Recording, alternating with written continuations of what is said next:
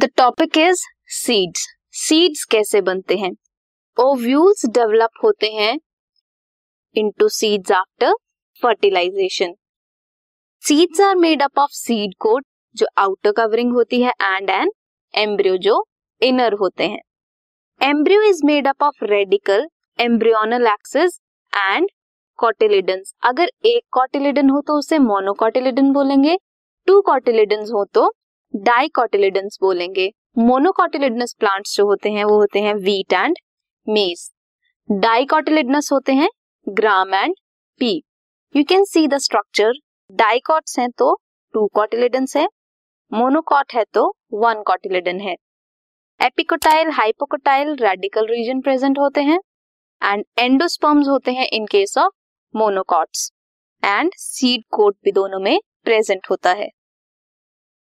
First of all let's see monocotyledonous seeds they are endospermic in nature means उनमें endosperm present होता है.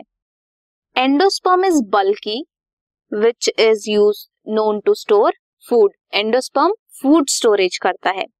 Seed coat होता है that is membranous and fused with fruit wall seed coat fuse होता है fruit wall के साथ in case of monocotyledonous seeds seeds of cereal such as maize इसका एग्ज़ाम्पल है मेज में कैसे होते हैं मोनोकॉटिलिडन्स होते हैं एल्यूरिन एल्यूरोन लेयर प्रेजेंट होती है बिलो या फिर सीड कोट से अंदर प्रोड्यूस करते हैं एंजाइम्स वो एंजाइम क्या करते हैं हाइड्रोलाइज करते हैं प्रोटीन्स को for embryo it consist of large shield shape cotyledons is scutellum protective coats present होते हैं।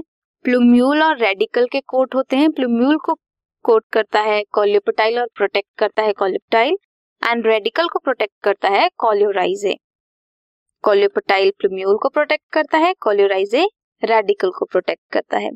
Next one is dicotyledonous seeds इनका जो सीड कोट होता है, दो लेयर्स होती हैं उनकी। Outer one is testa and inner one is tegmen hilum present होता है।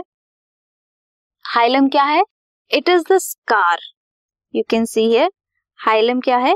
स्कार है which is attach to the fruit यहाँ से फ्रूट जो है वो अटैच होता है।